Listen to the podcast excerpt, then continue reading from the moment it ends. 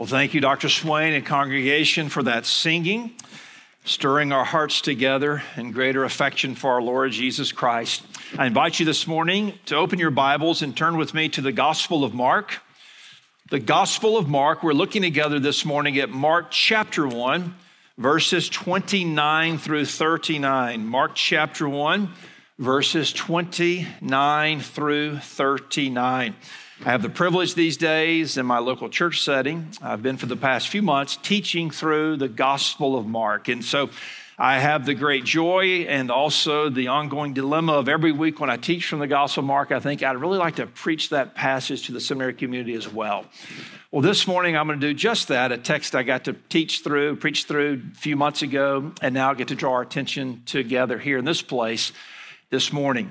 Mark chapter 1, verses 29 through 39. And I hope you'll keep your Bible open as we go through it, as we walk through this text together.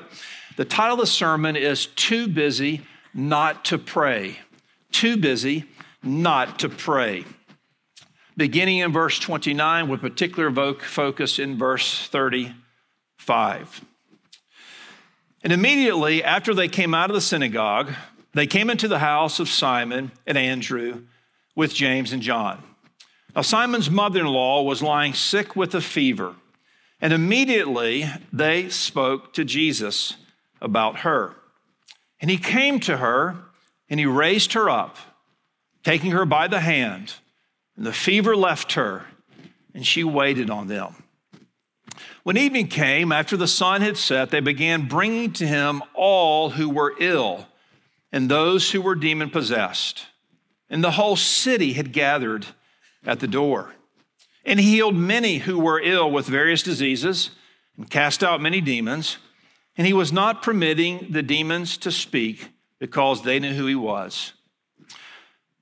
Early in the morning, verse 35, while it was still dark, Jesus got up and left the house and went away to a secluded place and was praying there. Simon, his companion, searched for him. And they found him and they said to him, Everyone is looking for you.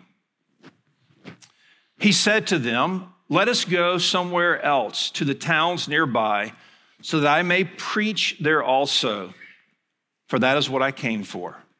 And he went into their synagogues throughout all of Galilee, preaching and casting out the demons. Let's pray. Father, we bow to you in this moment of worship. And Father, we have sang great hymns of the faith. We've read your word. We've prayed to you, and now we come to the central part of the service when we ask to hear from you through your preached word. And fathers, we begin the new semester. We have syllabus shock, we have responsibilities mounting, all is before us. And Father, I pray this morning that the message we see radiating from these verses of our Lord's prior commitment to communion with you would instruct us much and set our priorities in this place accordingly. So we pray this in Jesus' name. Amen. Too busy not to pray. That is the takeaway from this text that I want to impress upon us this morning in this place. As we think about prayer, I'm reminded of the quip by Martin Luther, who once said that he had so much to do that day that he had determined to pray twice as long. Spurgeon, the great preacher who we reflect on here periodically, known throughout the world for his pulpit ministry, also was known as a champion of prayer. The great American evangelist D.L. Moody, who once heard him preach in London and upon returning was asked by a colleague if he heard Spurgeon preach, and he said, Yes, I heard him preach, but more importantly, more movingly, I heard him pray. Too busy not to pray is an inverse logic, isn't it? But it is a true and necessary logic at the same time because we live in a busy age. We live in a distracted age. We live in an age of misplaced priorities. We live in an age of heightened expectations for ourselves and placed upon us by others. We live in an age with an abundance of entertainment options. We live in an age where we float about, whether we realize it or not, so very often, so greatly distracted by things that are so very, very trivial. How often have you asked someone, How are you doing? for them to say, We're doing well, but we just don't have much to do these days?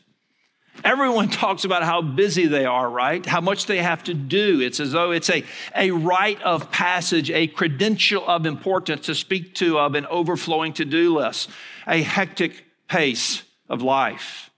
We find ourselves in these verses this morning with Jesus experiencing an extraordinary, even by his standards, 24 hours of ministry, of ministry. In fact, recall the context. Look back with me in verse 21. In verse 21, we see that they come into Capernaum. Capernaum, this, this fishing town, the northwest Sea of Galilee. Fishing is his primary commerce there. And Capernaum, as you may recall, becomes Jesus' adopted hometown, the hub of his ministry, the place he goes back to so very often. Nazareth, his hometown, 40 miles to the east, did not receive him, but Capernaum did. And so Jesus is there, and beginning in verse 21, we see this remarkable sequence of ministry events. Notice with me in verse 21. He enters Capernaum, they enter Capernaum, he and the four. And immediately on the Sabbath, he enters the synagogue he begins to teach. So we see in places in the Gospels where this was his custom, right? He goes into the synagogue, this, this local gathering place where on the Sabbath, the Jewish people would come together and a rabbi or a lay leader, some instructor would get up and teach from the Old Testament or teach from other spiritual rabbinical writings. And so Jesus goes into Capernaum, and what appears to many to be just another Sabbath, just another synagogue gathering of, of scores or perhaps hundred or so people there. Jesus goes in and Jesus steps up. In verse 21, he begins to teach Sabbath morning, what we would think of as a Saturday. But it's no ordinary synagogue gathering. It's no ordinary lesson from a rabbi. Verse 22. They were amazed at his teaching. They are astonished at his teaching. They are blown away by his teaching, and he's there and they're riveted by it. They're there, and just as he is teaching, someone in the minute in the synagogue with an unclean spirit cries out, shouts out in agony. Why? Because the Son of God is teaching, speaking the word of God, and in this moment, this demonic individual convulses, shouts out, cannot take it, cries out, no doubt, frightening everyone in the room. What does he say? Verse 24. What business do we have with each other, Jesus of Nazareth? Have you come to destroy us collectively, demonic forces? I know who you are, the Holy One of God. This demon possessed individual speaks words of divine truth here that Jesus is the Holy One of God. Jesus rebukes him. Verse 25 says, Be quiet and come out of him. Convulsions overtake this man. Verse 26, the unclean spirit cries out, comes out of him. In verse 27, they are all amazed. Of course they are. This is a synagogue gathering unlike they've ever experienced. Jesus speaks with authority, unlike their rabbis. This great spiritual confrontation takes place. Jesus casts this demon out of this man. And so they leave the huddle, they leave the gathering, they leave the synagogue, verse 27, and they are astonished. They are amazed. They are saying, What have we beheld? What is this? Who is this? This new teacher, this new teaching with authority, he commands even the unclean spirits, and they obey him. Thus is the beginning of our Lord's public ministry in the Gospel of Mark in the synagogue, performing his first miracle, the first of 37 miracles recorded in the Gospel specifically. The first here showing his power over the spiritual realm and casting out this demon in their midst. That's the morning of ministry. Notice verse 29. Here I want to take a, a greater focus here in verse 29. This is where our text really begins to take shape for us this morning. So they leave the synagogue in verse 28. They walk in verse 29. Immediately they head over to the house, the house of Peter. So who goes? They're going to Peter's house. Andrew's with them. James and John, these four have been preceded, have been called by Jesus in preceding verses. They go to this house. Now, interestingly enough, if you go to Capernaum, like I had the privilege of doing with so many of our faculty and senior administrators here this summer, you go to Capernaum, you can only see the Sea of Galilee and the beauty of it, but you can also go to, to the ruins, the, the, the, the ruins and the stones and the place of the synagogue. And then just a short distance away, just a matter of yards away, you can go to the ruins of this very house, Peter's house. Archaeologists have been able to determine with high degree of certainty that this is the place that's been excavated, this very house. But don't think of a pedestrian little gathering that you might find down the street here. Think of a structure, a structure suitable to, to house many individuals in a central gathering place, such that the church tradition teaches us, and archaeology confirms that the early church met in this dwelling place, and etchings on the walls indicate just that, that it was an early place for Christians to gather and worship there in Capernaum. But this day, Christians aren't gathering. This day, in Peter's house, his mother in law is there, and she, verse 30, is quite ill, seriously ill. So they lead the synagogue, Jesus in the four, they walk down the street, they go into Peter's house, and his mother in law was there. And yes, this is indication that Peter evidently was married. We don't know where his wife is. Maybe Mark just doesn't mention her here because she's not relevant. Maybe she's not at home. Maybe she's deceased. We don't know. But, but Peter clearly has a mother in law. And so they go into the house, and they go in verse 29 into the house, verse 30. Now, Simon's mother in law was lying sick with a fever, a, a, high fever, and immediately they spoke to Jesus about her. So you can see the gears turning. This is the master. He's unlike any other rabbi. He just cast out a demon. He's called us to follow him. She has a high fever, indicating she has a severe infection. Evidently, she's on death's door. Could Jesus help her? Notice verse 31. So he came to her and he raised her up, taking her by the hand. The fever left her and she waited on them. What takes place in verse 31? The second miracle, the first healing that Jesus performs in the Gospel of Mark, we see taking place where Peter's mother in law is there. She's infirmed. She evidently is quite ill, high fever, significant infection. She's on her deathbed, we may say, we may think. And Jesus goes in and Jesus touches her and Jesus raises her up and she is immediately healed. She is so quickly healed. Verse 31 tells us that she waits on them, she serves them. The picture is literally her springing to life, springing to health, and fixing lunch straightway, which any good mother in law would do, right? My mother in law was in town when I preached this text a couple months back, and I took great joy in emphasizing that phrase in her presence.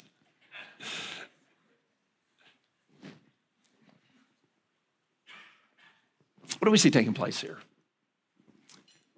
We see our Lord demonstrating his own deity.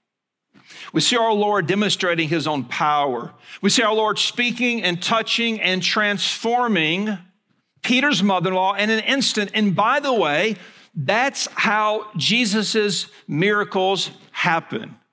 Don't miss that. When Jesus heals, you are healed.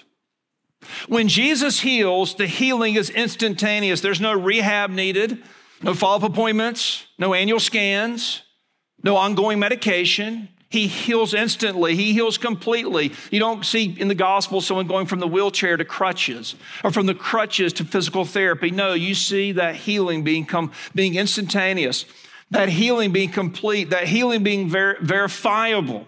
It's not like a mysterious headache or a mysterious back pain. No, it's a, a verifiable healing.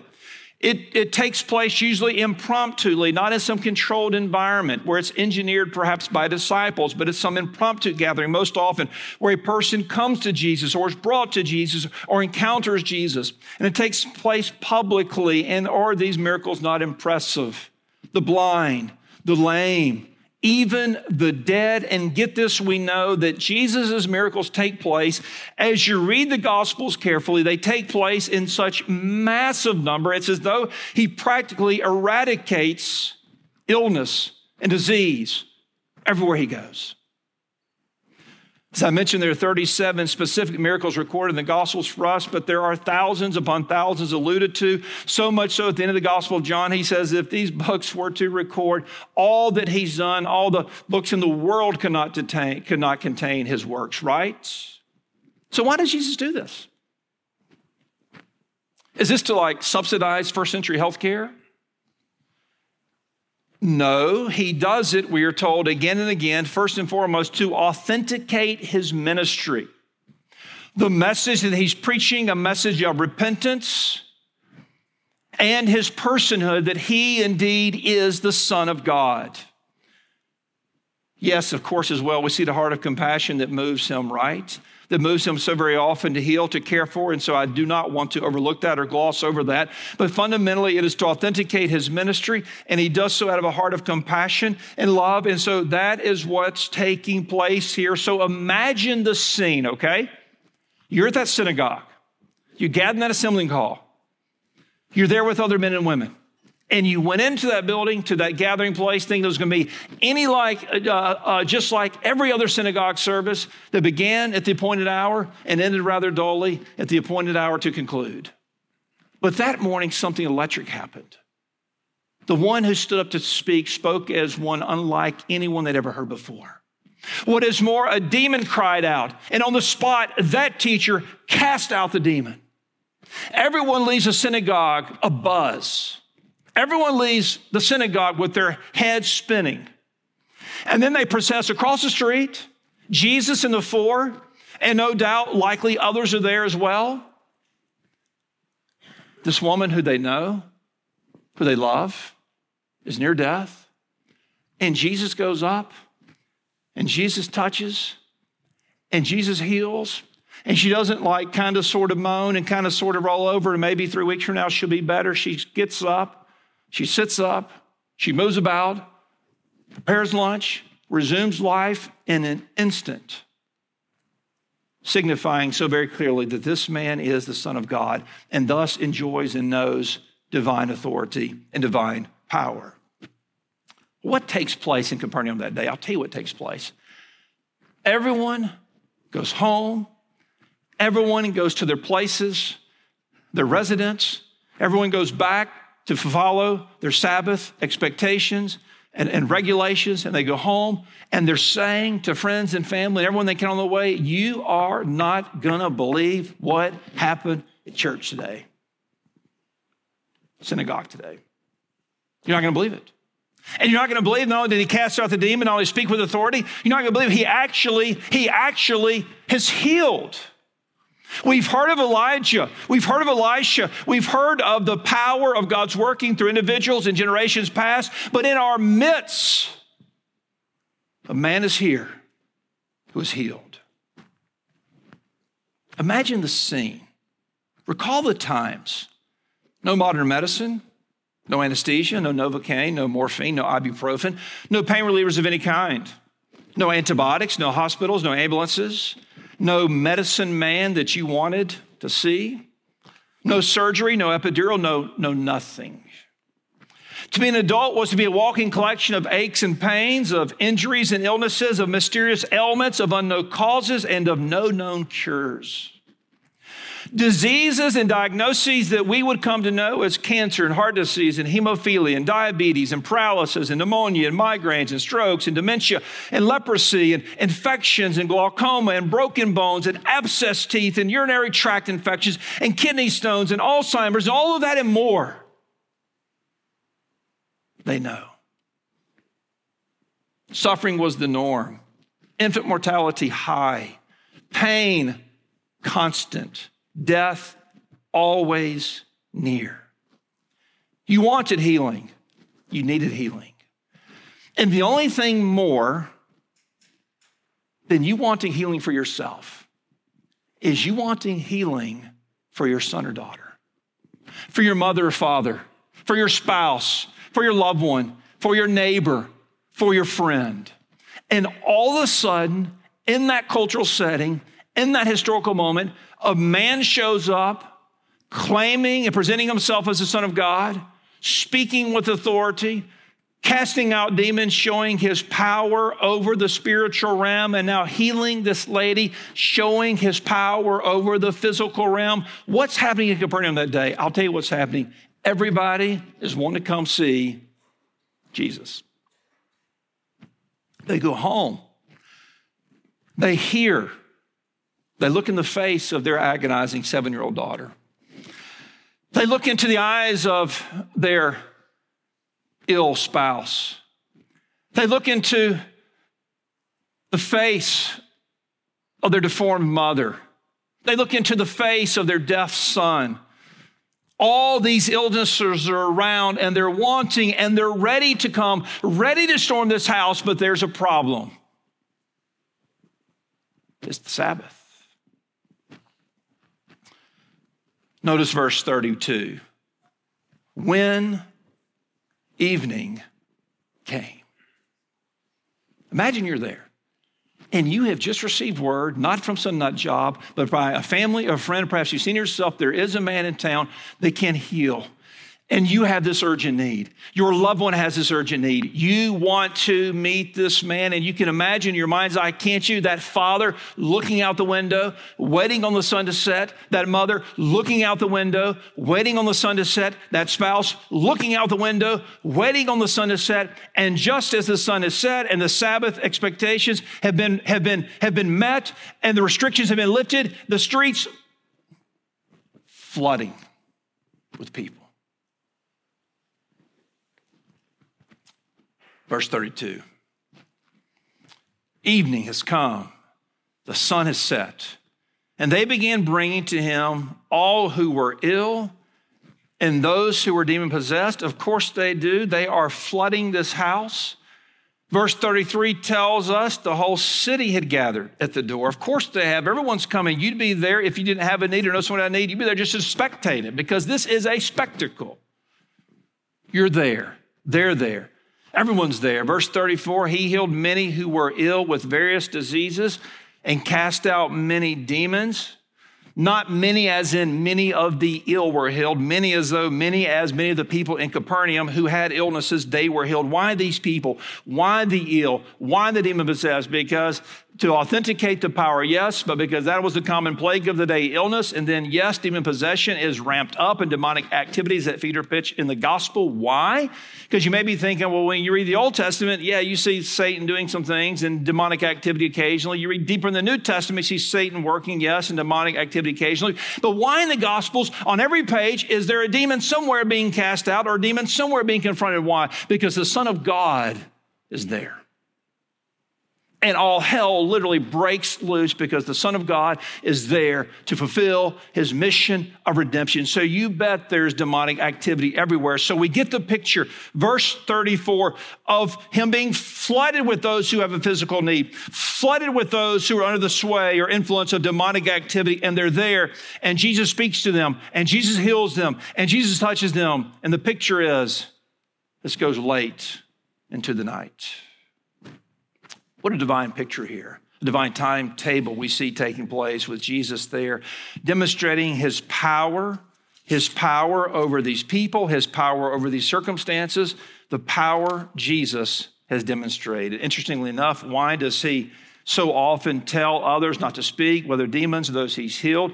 Two reasons I think are pretty clear. Number one, because of the divine chronology and timetable he's on. And second of all, because the more who are aware of the healing, the more people are going to come. And again, Jesus' fundamental mission was not just to camp out in one town and be like a, a, a, a, a, a gifted doctor who, who has bookings from morning to night.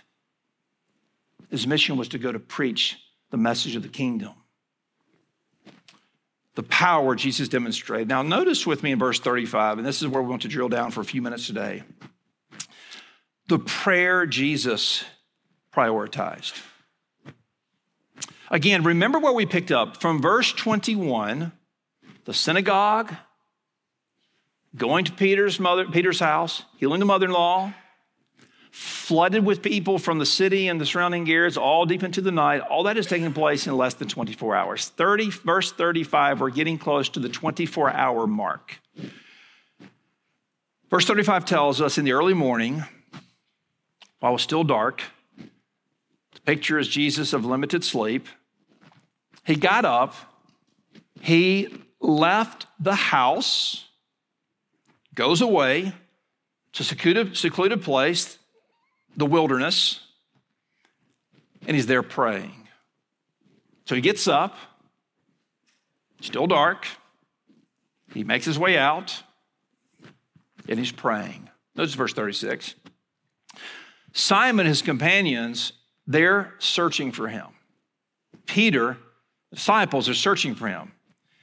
And they find him, verse 37, they say, Everyone is looking for you. This is like a veiled, thinly veiled rebuke, we might say. We've been, it's like your child is lost in it. We have been looking for you.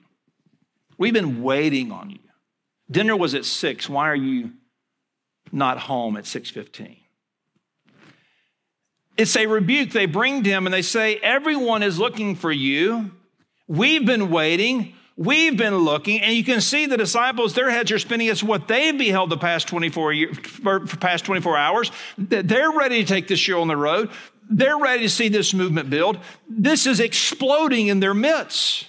Jesus, the people are demanding you. Everyone is looking for you. Where are you? So, why in the world is Jesus, after 24 hours of a ministry pace that is more frenetic than any of us can imagine, and yes, in his humanity, he felt that. And before, ministry opportunities, given what he did the day before, that are more expansive than any of us can imagine, awaiting him. Why is this moment, this commitment, why does Jesus prioritize such prayer? And by the way, all the excuses are there, are they not? He's tired, phenomenally, phenomenally long day, late night. He's busy, again, the prospects of ministry before him, the to do list, ministerially speaking, even of good things are there. He's spiritually committed again. he's preparing sermons, so to speak. He's doing the Lord's work, so to speak. Uh, he could resume healing at any moment. All the excuses are there. We might say, I got a sermon to prepare. I have people to counsel. I have papers to write. I have Greek to memorize. The excuses are always there. There's a stinging word of warning here for us in the room today that we don't let ministry keep us from Jesus. That we are always alert to the simple fact that there is a barrenness in busyness very often. So, why does Jesus prioritize prayer? We understand Jesus is the God man, fully man and fully God.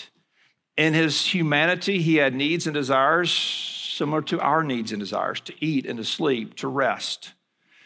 He had also desires here, spiritually speaking, not too unlike ours, meaning here for two reasons in particular communion with the Father and for spiritual strength for the task ahead of him. And those are desires and needs that we do have as well. A need and desire to commune with the Father, a need and desire to seek and to receive and to sustain spiritual strength for the work that God has called us to do.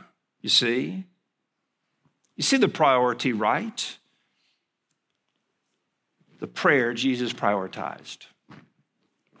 Notice with me quickly and finally here, verses 38 through 39 the preaching Jesus pursued. So notice what he says, verse 38. Let us go somewhere else to the towns nearby so that I may preach there also. That's what I've come to do. The disciples want to set up shop. They have a movement, they're catching a tiger by the tail setting up shop there, and the masses will come to them. But Jesus, you get the picture of like, I, have kind of done it here in Capernaum. I've taught the synagogue, I've demonstrated my authority, I've met human needs, additional demonstrative authority over the demons and over, over the, the lame, the ill. But my work now is to preach to preach the message of repentance for the kingdom of God is at hand, to preach the gospel. And so he says, Let us go, let us take the message to the towns nearby so that I may preach there also, for that is what I came to do. Healing as spectacular, healing as sweet and desired and attractive. It's a sideshow. I came to preach a message of forgiveness. Why not just heal all day? Why not just feed the hungry all day? Because ultimately, Jesus' work is a heart work.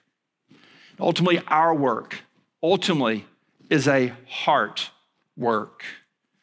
And to do that heart work, to carry out that heart work as we ought, we must have our hearts recurringly being worked on as well. And that takes place, first and foremost, through the Word of God and through coming to the Lord in prayer. Let us pray. Father, we come to you this morning and we rejoice with you and thank you for what we've seen. And Father, we pray this morning that the words of promise we see here, the words of priority we see here from Jesus, would it so motivate us to delight in the communion we have with you, to prioritize it, to pursue it, to cherish it, to relish it, to delight in it? We pray this in Jesus' name. Amen.